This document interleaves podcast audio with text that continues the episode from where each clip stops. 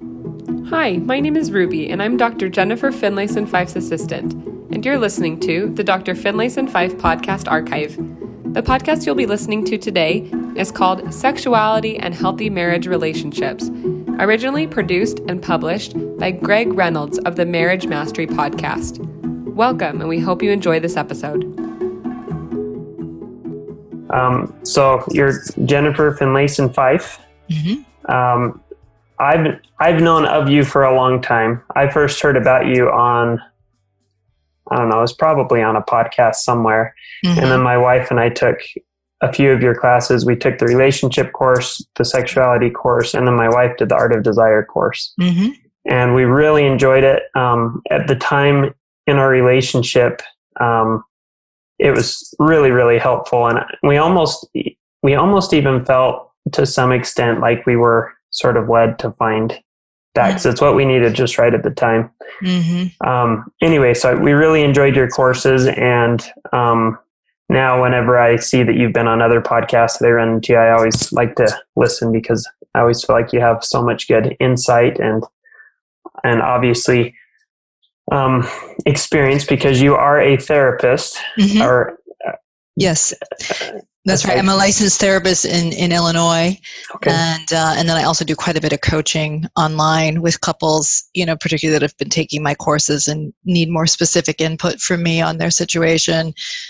And then I also do quite a bit of teaching. I, I did teaching at a college level for a few years, but I also um, do mostly now do online courses and lots of live workshops and things, primarily for LDS couples. But uh-huh.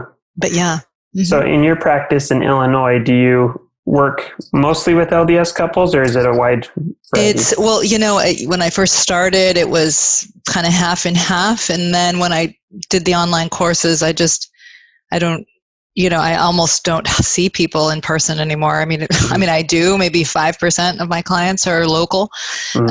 um, but mostly LDS, and um, and then mostly doing kind of coaching and teaching is what I've been doing a lot more of. So, uh, but it's it's excellent work. I really love it. It's very satisfying to help people get stronger and clearer and happier. So Yeah. it's really great. Absolutely. Now, I would say about half, I mentioned this to you already, but about half of my audience is LDS and the other half is not. Yes. Um, but what I found is that a lot of the stuff that you talk about, even though, you know, you, you sometimes use terminology that is maybe a little more LDS specific, Specific. Uh-huh. but the principles that you teach are not, Yeah. are not um, Right. unique to religious people that's right. necessarily. They apply to everybody. So, Right. Lots of non-LDS people do take my courses because it's there are you know concepts of Christianity and- what it means to be Christian and what it means in a context of a marriage or parenting. Um, but yeah, they're broader human principles that have a lot of foundational elements in faith and specifically Christianity. So I'm certainly drawing on those. But yes, it's really trying to help people have true principles to really understand what they're doing in their lives that's interfering with their happiness and their ability for capacity for intimacy, both emotional and sexual, Yeah. and helping people be able to see better what the impediments are so they're more able to address them. Yeah. Yeah. Great. I mean, a lot of times that's really what keeps people stuck is they can't see what they don't know or they can't see what they're blind to quite literally in themselves. And so they keep trying often but are kind of spinning in the uh, without any real traction because they can't see what they're missing. And so i really try to help people be more awake which sometimes hurts. It's hard to see ourselves but then it liberates us. Hmm Right. Now you do general um, relationship coaching and counseling, but you also specialize in sexuality, that's right right? yes And I think that's. Um, sorry, I'm just adjusting my screen here. Okay. Um, so I think if it's okay, that's a little bit more of what I would like to focus Sure. on today. The questions that I have for you. Um, I think, well, it's all. I think when it comes to relationships, it's all kind of intertwined, and and one thing affects other other things, but yes, um, sexuality issues are such a common problem, and particularly in LDS cultures, there aren't too many people tackling yes, those those challenges. There there are Yes. more now, um, but but it seems like when uh, Christians or or um, LDS people specifically are looking to find answers to sexuality problems, they're scared to know where to go because you don't want to run into the wrong source. Right. Um, or you get so many differing opinions um, outside of Christianity or um, Right. the LDS faith specifically, and so and there's a um, lot of fear around it. right, a, I think, in general, among Christian faiths, there's often an anxiety that sexuality is antithetical to godliness or to being Christ like. And so there's this sort of you want to resolve something or figure it out so it can be a good part of your marriage, uh, but and kind of ambivalence or anxiety that maybe the wrong sources will pull you into destructive paths. And certainly that can be true and i think by what you're saying that often there aren't good resources or there's a general kind of silence um, about it which is really unhelpful for people right. Mm-hmm. Well, I wrote up I wrote up some questions, so I'm just going to read these straight from my sure from my list here. Um, so, so the first question we've already kind of talked about this a little bit, but um, can you tell us a little bit, maybe a little more about yourself and why you became a therapist focusing on relationships and sexuality? Sure. Well, honestly, I was kind of one of those kids that at a very young age was, I don't know how far back you want me to go, I was always thinking about relationships and why people do the things they do, and very specifically, why so many people seemed unhappily married. And I was just like a little social scientist uh, when I was a little kid, and I cared about it a lot. And I was you know, growing up in a traditional culture, I did not anticipate going to college beyond getting married. I didn't really, but I really did have this desire to help people. But I was a little bit afraid that, like, you know, somehow I shouldn't pursue that level of education given my family culture and sort of broader church culture. But uh, I really just felt drawn to it, and I ultimately decided to follow that in my heart. And as I was doing a lot of my I was really interested in women's issues. I was under, interested in understanding, um, you know, women and depression and why that seems so prevalent. And um, so I was just kind of looking into what it, what were these sort of gender ideologies? What did they mean? And then um, when I was in my PhD program, I was asked to teach a human sexuality course to the undergraduates at Boston College, which is a Jesuit school, and um, and so I uh, started teaching those courses and the men and women that were writing the essays and so on it just helped me see how much ambivalence there was within catholic culture for example about sexuality more so among the women than the men. And i was looking for a dissertation topic and so it made me think maybe i should look at lds women's experiences. Is there a double standard? Do all the feminist reading i had done as an undergrad and in grad school do uh, Latter day Saint women have some of the hypothesized ambivalence and non agency, meaning this sense of disconnection from their sexuality that many feminist writers would say happens in patriarchy. So that was ultimately what shaped my dissertation research. And then I uh, so I wrote my dissertation on Mormon women and sexual agency and looked at whether or not this a particular feminist critique was an apt critique and ultimately how it was and how it was not. So that was my research, which was very interesting.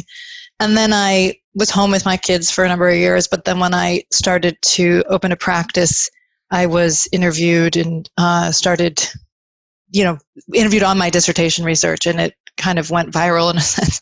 And you know, I then start people were inviting me to come and present and do things, and so it just kind of blossomed from there. That here, and I, I should say, as other piece, I always did want to work with marriage relationships, so that was kind of the underlying theme of my um, PhD work. I was always looking for those kinds of internships and so on. But um, anyway, so it just led me right into what I really love, which is helping couples be happier.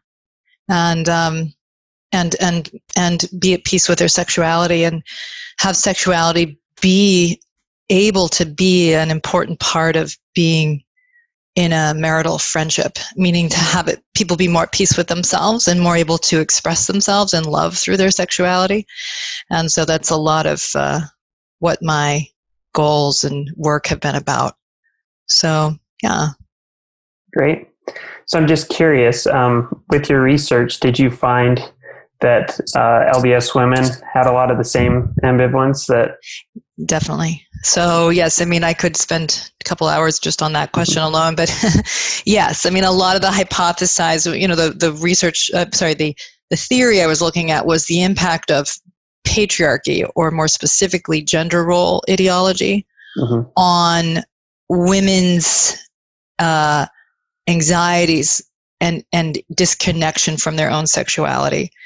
And there was lots of different ways in which that gets expressed. And so the majority of the women that i interviewed i did i did four to six hour long interviews spread out over you know a few sessions but of of looking at premarital experience postmarital experience. And um and yes the majority of the women i interviewed had all those anxieties this sense that their sexuality shouldn't belong to them eroticism is not feminine that they shouldn't be the ones that initiate or something's wrong, uh, that they need to have enough desire to keep the man happy, but not so much that it feels like a threat. Th- those kinds of things were very much alive in the themes of the interviews. Uh, that if they did too much premaritally, that it would discredit them and make them less desirable, much more so than it would for a man. Like it was much more forgivable in a man uh, that it wasn't okay to say no, or you would then threaten your value to the man. So all these kinds of things. So you know, sexuality was really seen as some as a mechanism for being acceptable in marriage, much more than a kind of core and fundamental part of oneself. And so that was the case for the majority of the women I interviewed. Uh, on the other hand, there was a minority of women who had really embraced and accepted a conservative sexual ethic right? That's consistent with Mormonism, but also for many Christian faiths, of course. And so they'd really embrace that conservative view, but without the sexism. So they would say things like, look, God expects men and women to be chaste before marriage. God expects, you know, and this isn't about keeping myself acceptable to a man. This mm-hmm. is about my relationship to the divine and the kind of person I want to be. And and it's in line with my own aspirations that I want to be in a an exclusive marriage, meaning I want to sh- uh, save my sexual self and my expression of my sexuality with someone I'm committed to. And my faith supports that the men do the same. So they actually saw the theology as supporting what they ultimately wanted. And very importantly, they had stripped it of any mm-hmm. sexism. And they had also they functioned very much whether or not they even saw themselves this way they very much functioned as equals in their marriage. So they were collaborators in decision making in often in providing economically for the family. And so they had a strong sense of self and that was expressed through their sexuality as well and so they didn't necessarily think of themselves as rebellious or rejecting of the kind of cultural expectations. They just were very comfortable in who they were and were comfortable in their sexuality as well. And so it was just interesting to see how had these women, how had some really been sort of shaped by some of these cultural messages and why had others rejected them and maybe held on to the best in those cultural and religious messages. Mm-hmm. So, yeah, so that was the work I did. And I use a lot of those things that I learned in my Art of Desire course in helping women to um, basically embrace their sexuality uh, for their own benefit and for their own strength, really, right. about being enough for a man. Mm-hmm. Mm-hmm. Great. Mm-hmm. Um, so, one of the one of the com- the next question mm-hmm. uh, one of the common problems that i run into with my clients as well as in my own marriage is the challenge of creating a romantic and sexual relationship that meets the needs and desires of both partners mm-hmm. in your experience what does a healthy romantic and sexual relationship look like and what are the mm-hmm. key attitudes of husbands and wives that help create this relationship Okay, good. That's a big question. So you might have to come back Yeah, to some of it so I don't forget it. But um, can you just go back to the beginning of that question? Because I had about 17 ideas that came to my head there. so, um, common problem is um, creating a romantic and sexual relationship that is satisfying, meets the needs and desires of both partners. Got it. Yes. Okay. Okay, let's start with that. So, yeah. So I would say that, first of all, let's just be clear, clear that this is a big challenge from a developmental perspective to create a thriving, romantic, sexually and emotionally intimate partnership is not easy. That's why so many people don't have it. Mhm. Okay, and it's not easy because developmentally it requires a lot of us. Most particularly, and what I think most people struggle with, is the ability to tolerate being knowable and Mhm. knowing their partner. Yeah. A lot of us want the validation of somebody who's going to caretake us or make us feel strong and validate our desirability and our goodness. I think a lot of us get married hoping for that. And then when that gets punctured and shredded by the realities of marriage, uh, those of us that tolerate that process and allow the honesty, the potential honesty of dealing with differences, of dealing with who you really are, dealing with who your spouse really is, and growing up and still creating a meaningful, honest partnership, that takes a tremendous amount of courage that a lot of us do not have. Mhm. And I think we often don't even know that we're doing it. We participate in making our marriages be dead and seemingly safe. And so, you know, I, I'm often struck by how much couples collude in a dishonest, you know, a kind of love is to pretend that I feel something I don't feel, or I believe something I don't believe, or I, you know, want something I don't want. And, or pressure you to pretend so that I'm comfortable, you know, the, and couples often do this as a way of creating a stability, but the resentments or the lack of growth or the um, lack of honesty will kill passion very, very quickly. So, so there's that issue, and then there's the issue of sexual integration. I mean, I'm going to. Say I've got so many concepts to say, but basically, being at peace with your sexuality and being able to speak in the language of sexuality is its own challenge. Now, a lot of people think that's got to be the problem. My wife is so repressed. I'm fine. okay. and that's eh, just get Dr. Finlayson Fife to solve her, and then we'll be good. so I get a lot of that. Okay. And, you know, often there is an issue there. Oftentimes the uh, woman that's grown up in a Christian tradition is often going to be much more anxious about her sexuality because it's antithetical to her goodness and her desirability, and she's been taught to be rejecting of it on some level. Mhm. So that is often an issue, but I also find that it's an issue with men much more than men actually recognize, and I can say more about that later. So there is this issue of how at peace you are with your sexuality and whether or not you're really willing to integrate this part of being human and create goodness with it and through it. But then the, often the foundation upon which that's a reality is it, what is the state of the marriage? How honest is it? How real is it? How safe is it? Um, and what are the dynamics that are at play? And you know, so often that's where I'm. You know, I, I'm sometimes I'm working on the sexuality right up front, but oftentimes I'm starting with what's actually happening in this couple, and are they even sitting on a foundation in which sexuality could thrive? right. mm-hmm. So then I think there was another part of your question that I, yeah. Oh, so what are some of the attitudes or Yeah, the Yes. the key attitudes of husbands and wives that can create a healthy relationship. yeah? Okay, good. And and what does a healthy sexual relationship look like? Well, so good. So I think, first of all, I think that when uh, an important attitude is that people understand that a marriage, at least in modern Western culture, is a sexual relationship.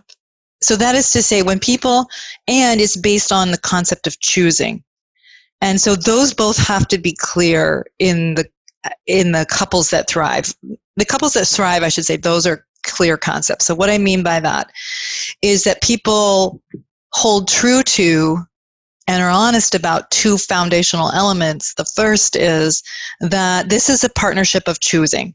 That's the basis of romance, romanticism. And I am a romantic. I mean, I don't even know, maybe that's my fallibility, but I really do value this idea that you know all other familial relationships are sort of biological and you love them because they're yours okay but but but partnership is chosen you're the you know i'm the how to say you're the person that i choose. With all your dysfunction and all my dysfunction i choose you. Okay? yeah. you're my first choice. And um, i choose to bring my best to you. And it's not that i couldn't be attracted to other people or couldn't choose other people but you're the one i choose. And that's a very that's a meaning that we all i think like that's that out of a crowd this special person was drawn to me. That's the basis of romanticism and sexual excitement i think that this person finds me desirable.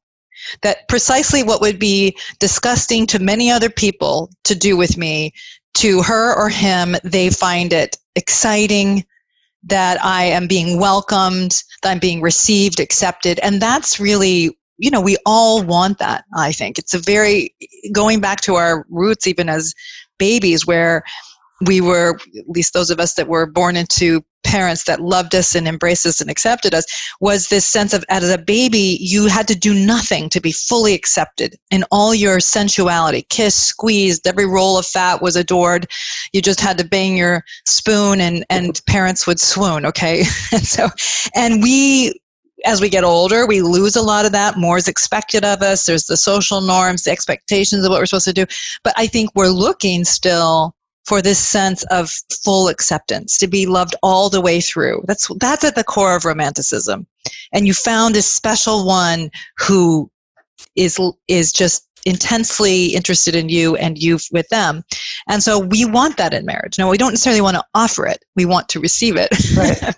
more than we want to offer it. Um, a lot of us are like, well, I would be attracted if you weren't doing these other four stupid things. Okay, but but you owe me attraction even when I'm doing stupid things, and um, and so we we want it more than we want to give it. But that's really at the core of a thriving relationship is I choose you. And I think in marriage, you choose, uh, first of all, I'm not here to say that you always must choose the person you chose. Sometimes it becomes poor judgment to continue to choose someone, or you need to unchoose for some reason. But I think in a marriage where you're saying, I really do choose you, I'm not going anywhere, uh, a lot of us try to be in it without doing that work of choosing. But what I think that is, say, I want to be married. I, I don't want a divorce, but I don't want to be married right? A lot of us do that and are blind to the fact that we're doing that to our spouse. I want you to want me sexually. I don't want to invest and want you. So a lot of people do that. But if you're really going to choose, what it means is not that you just put up with anything, but that you say, I'm bringing my best to this partnership. I'm willing to confront things in myself. I'm willing to confront things that are between us that are interfering with both of us thriving.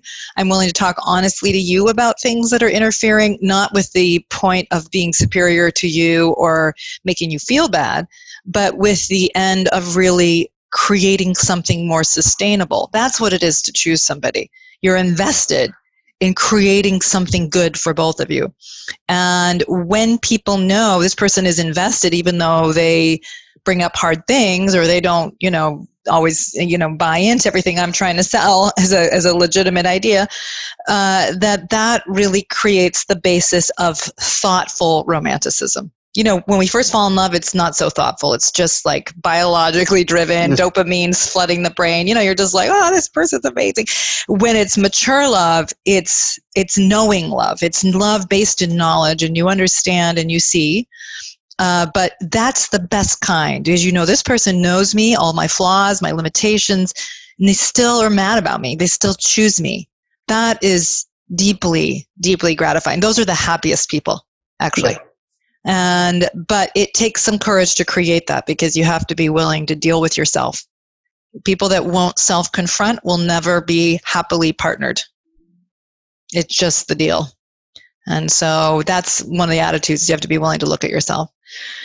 So anyway, I, I feel like there's I'm like saying so much. I, I feel like I've kind of lost the question, but I think another important attitude I should just say is that you know that my sexuality it matters. You can't really create a thriving partnership if you don't want to deal with your sexuality and a lot of people don't want to deal with it right. and who what they're creating with it and a lot of us are creating destructive patterns whether it's through our indulgence sexually or our repression sexually. They're both problematic in marriage and we tend to want to think repression somehow more virtuous than indulgence. But i think if you're in a marriage and you're not dealing with what you do with your sexuality it's destructive.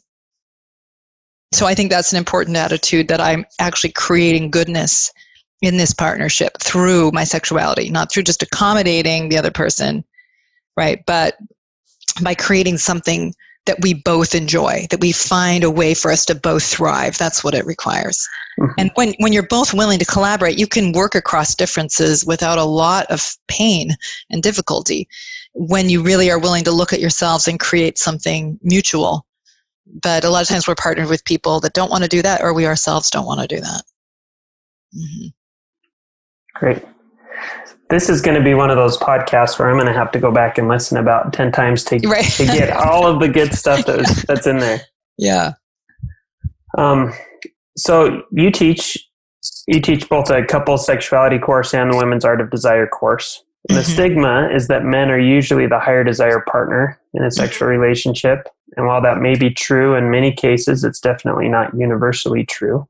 Mm-hmm. So in your couples sexuality course, you say, and I'm kind of paraphrasing this, that women may have a greater capacity than even than men for sexual pleasure. Mm-hmm. Um, yes. So, if this is true, um, in your experience, what are the challenges that are facing many women from experiencing that mm-hmm. greater sexual enjoyment and desire? Mm-hmm. And okay. what, and then what can well maybe that first, and then yeah. what can husbands do to support their wives um, to allow them to enjoy that part of their sexuality.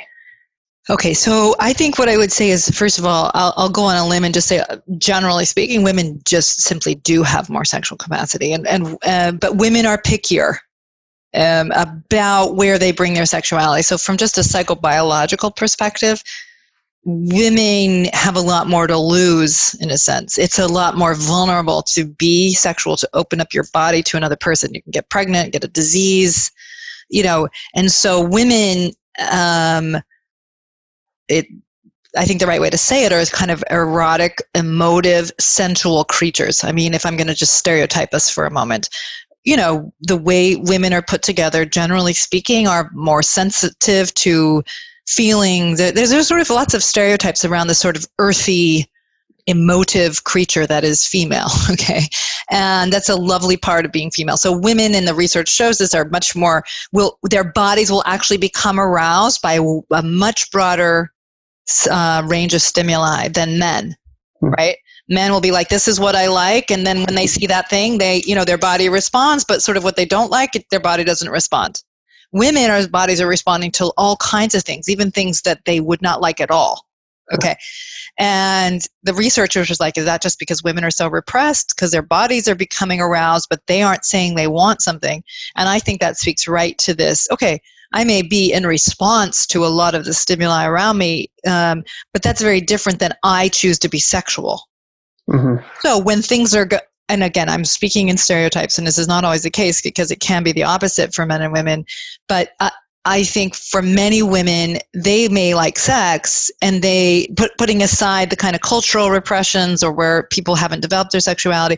There are many women who like sex that they're that they want to have good sex, but they don't want the sex that they're having in their marriage they don't want what's happening there. And so they sort of shut it down and they lose interest. They become a lower desire person but somewhat artificially. It looks like it's about a lack of capacity when really it's a lack of interest in the sex that's available to them.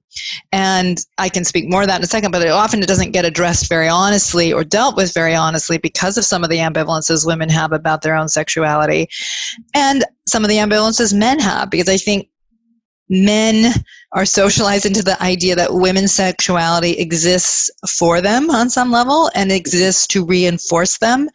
And I think a lot of men and women co construct a dynamic of the woman kind of sliding underneath the men psychologically and sexually. And she looks super low desire because she is, because that's not very fun sexuality. And it reinforces the man's ego and feeling like he's got it all worked out and she doesn't, and he's comfortable with sex and she isn't. But it masks his own ambivalence about really letting, I mean, how does it? Well, the man and the woman may both be ambivalent about really letting the depth and capacity actually come forward. And, and so, so women are pickier, but the thing is, women are, and women are slower to become aroused. So if you keep the focus on how men like to have sex, which uh, let me, let me just be a little bit more fair. I should say how men are able to have sex. Men okay. can become aroused quite quickly, you know, and reach climax relatively quickly. And so if you're doing it on what men can do, women will look defective. Mm-hmm. Okay, and especially if men are anxious because the things are not going well sexually between themselves and their partner, they're going to be more prone to premature orgasm. And so if they're having premature orgasm, then it's happening even quicker than they want it to. And it may look like they're at least sexually successful because they were able to reach climax, but the woman looks by comparison, you know, dead on arrival, like not sexually able. So women are slower to become aroused. And if it's on a on a the what men are capable of women look defective by comparison. But if you um, are able to do it more on women's timetable okay and women become aroused right then when women are really aroused and again they can be picky so they can be harder to get aroused and i can talk mm-hmm. about more that if you want. But you know once women are aroused they can stay aroused and they can have multiple orgasms most women Right. The, even if they're not multiply orgasmic, if you're very aroused, women can have very intense and deep orgasms that sort of expand through their whole body and their whole soul. Right. And so, you know, women's men, men are more phallic focused and women are more body focused. And that is to say, while the vulva and the clitoris are an important part of their arousal, the whole body and their minds are a very important part of arousal. And so, I think women's sexual pleasure is more diffused through the body right as well.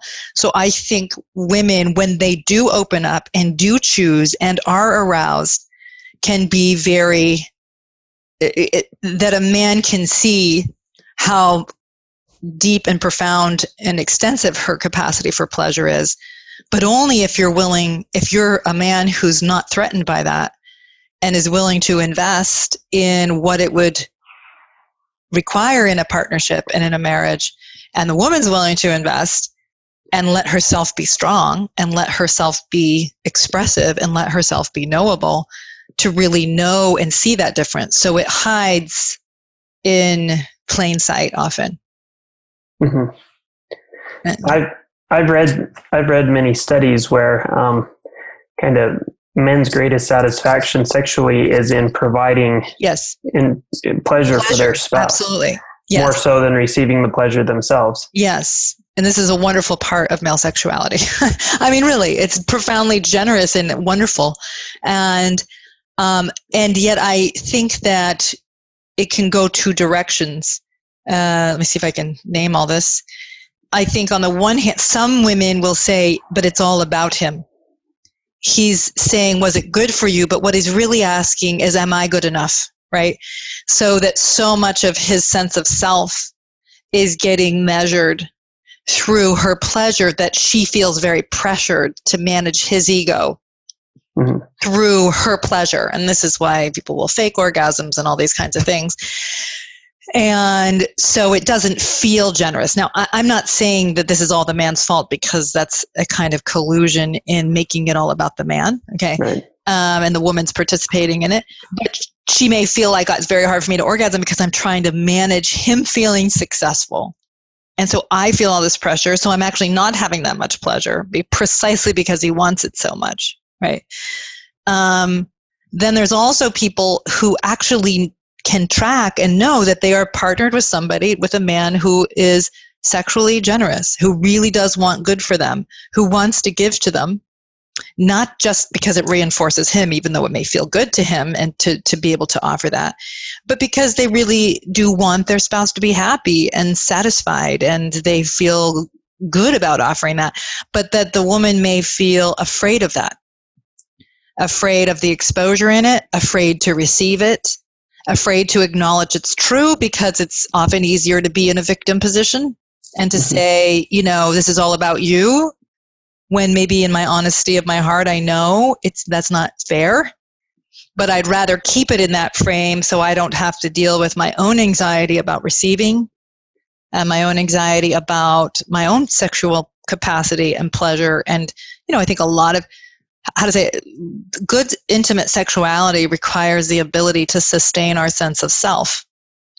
And to tolerate not having validation at every moment. This is fundamental to honest marriages. But even in sexuality, for a woman and man for that matter, to be able to orgasm is to be able to trust that you can sort of step away from the connection in a sense. I mean, I, I don't mean that you, you don't know your partner's there giving to you, but to be able to move into your own experience and express yourself and to trust that they will be okay, that you will be okay, that they can see you in this way, that you can, in a sense, be vulnerable in that way, if that's the right way to say it, that exposed and still be okay. And I think for a lot of people, that's so terrifying for whatever their histories are or where they are in their development that they just would rather say, let's just make it about you. And there's kind of a reinforcement of, I don't really want to show up here. I don't really want to take that risk. And and so a lot of times couples keep it that way, even though it's to their mutual detriment. Uh-huh. So when it comes to a couple, husband and wife, let me see how I want to ask this. So would you suggest to a husband and wife that they both are kind of opening themselves up to enjoy that that pleasure and, and stuff like that? Or is it one of those things where the the husband focuses on giving that pleasure and the wife focuses on receiving that pleasure? Yeah in my classes uh, my the online courses i do give couples exercises where they quite literally without the um, goal being orgasm that there is a deliberate shift of focus where the woman eh, focuses on receiving and the husband on giving. Just pleasure and sensuality. And really literally quite honestly expanding your ability to receive and to self accept and for many women this is a very important exercise. It kind of goes right against what culturally they've been taught to do. Mm-hmm. and it oftentimes allows a different kind of giving and receiving to happen in the marriage.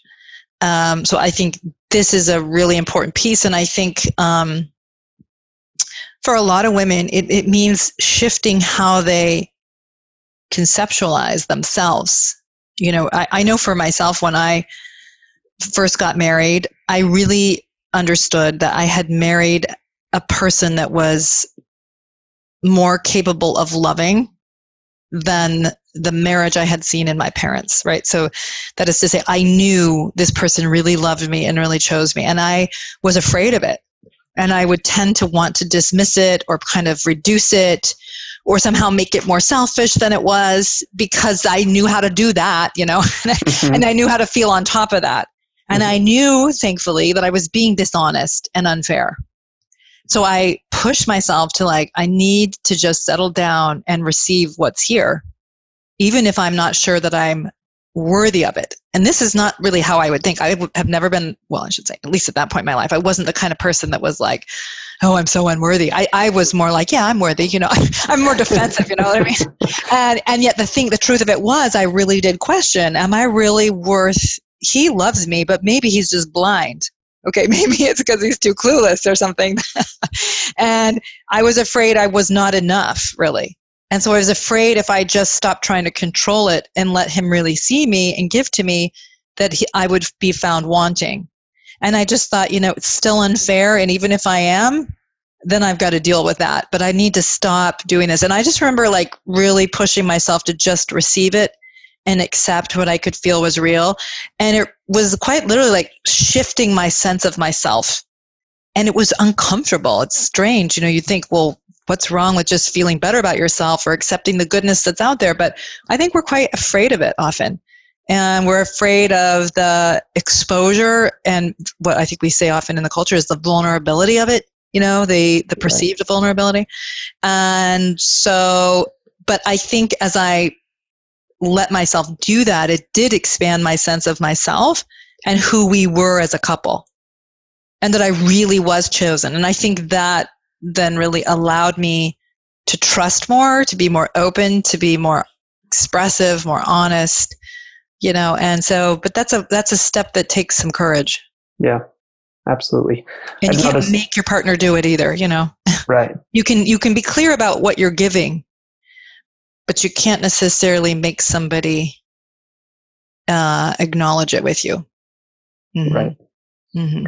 I've noticed that in my own relationship. My wife and I, we both agree that we want an amazing marriage and we, we can kind of paint the picture of what we want, but when it comes to actually taking the steps to getting there, mm-hmm. that requires growing up. It requires going into uncharted territory for us of, mm-hmm. of maturity and stuff. And it's like, yes. well, I know what, like, I'm comfortable in my area of immaturity, and uh, yes. I know what that includes all the good and the bad. Yep. And I could probably make it through my life right here. Yep. I know something could is better, but it's also scary because I don't Absolutely. know what else is. It's always scary, and and that's my favorite understanding of faith is that you you can feel there's a higher way. There's something. There's truth out there. There's a view that's above where you currently are functioning and you can feel it. But it takes courage. I mean, faith is really highly linked to courage to reach for something that you feel but don't fully know yet. And that's the the virtue in it is the courage. Right? And so yes, absolutely. When I I think the thing when I was saying earlier that I like so much about the work I do is it's very inspiring to watch people do that. That they are terrified you know you're pointing out something to them that they do not want to be true about themselves or they don't want to face and they they they've got this like they've got their I don't know how to explain it but they're like holding on to the edge of the cliff you know with a fierceness right and the more that it's getting challenged by their spouse or by the therapist think that sometimes the more they're just hanging on for dear life kicking and screaming because they're terrified of letting go of the ego or the self concept that has been part of their sense of self and yet it's their prison right. and so when i watch people have the courage to just like peel their knuckles off the edge and allow themselves to let go of a way of thinking about themselves or reality and let their mind scramble and their body scramble in a sense in a new reality that's more true you know, you see them get reorganized at a higher level of functioning. You see them be more able to love and be loved. And it's really amazing to watch it. But it's that moment of courage, like that for me is always like where you see the best in humanity is that willingness to sacrifice your comfort and your soothing self conceptions for something that you know is better and scarier and more uncertain, but you know is ultimately hurting you and your partner if you keep hanging on. And, you know, and the reward is a freer life, a happier life. But I'm often like, it's so much better on the other side, just let go. but people often aren't convinced. yeah. Yeah. Yeah. And people are good at, you know, keeping their own self deceptions alive. So right. sometimes they win in that. mm-hmm. So we're running we're mm-hmm, running yes. short on time. I know you have a client soon, so yes. Um, I guess I guess the last question would be, if you can, in in the next few minutes, um, could you give for hmm, I hope I hope this makes sense, but could you give maybe one or two or three steps that couples could take mm. who are struggling with sexuality? I, I know I know when I coach people, there are a few steps that pretty much everybody could do to improve mm-hmm. their relationship and, and, are there are there two or three steps maybe that like that that pretty much anybody could do um, yeah okay take my courses no call in with any questions um, so but beyond that let's see i mean i think what's the thing your spouse always complains about about you?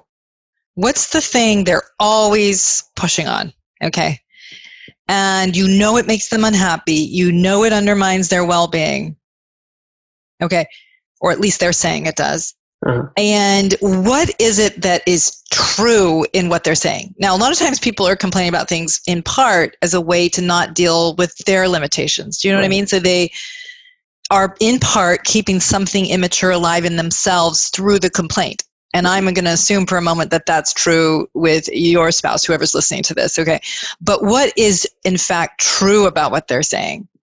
What is it that you know you've got to deal with? You know is at least true about you. Let's say they think it's true about you 90% of the time, and you're going to acknowledge it's true 10% of the time. even though they're closer to the truth than you right. are go with the 10% start there.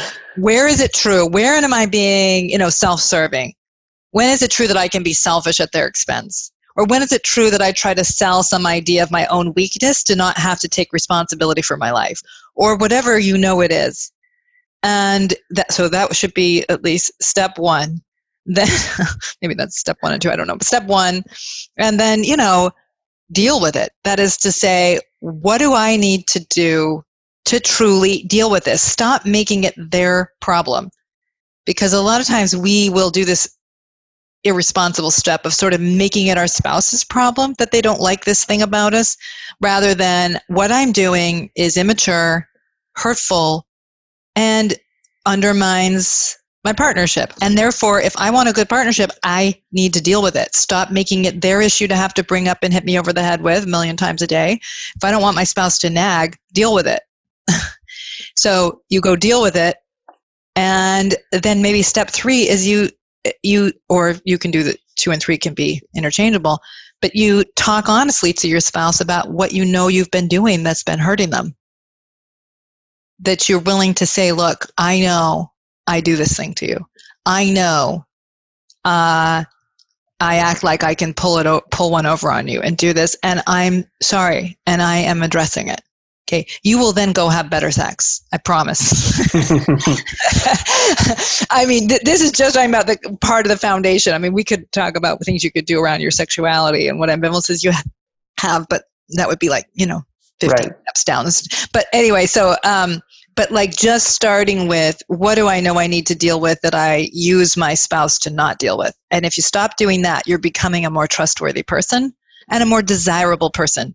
Because the people we find desirable in marriage, it has less to do, thankfully, with body shape than it has to do with character and who this person really is in my life. Right. And um, so, you know, be, function in a way that you know is desirable. That's the best antidote to a spouse who doesn't desire you is you at least know you're functioning in a desirable way and in a respect worthy way. Yeah. Great.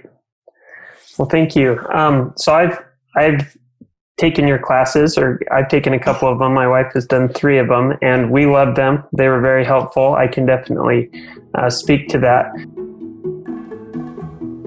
Thank you for listening.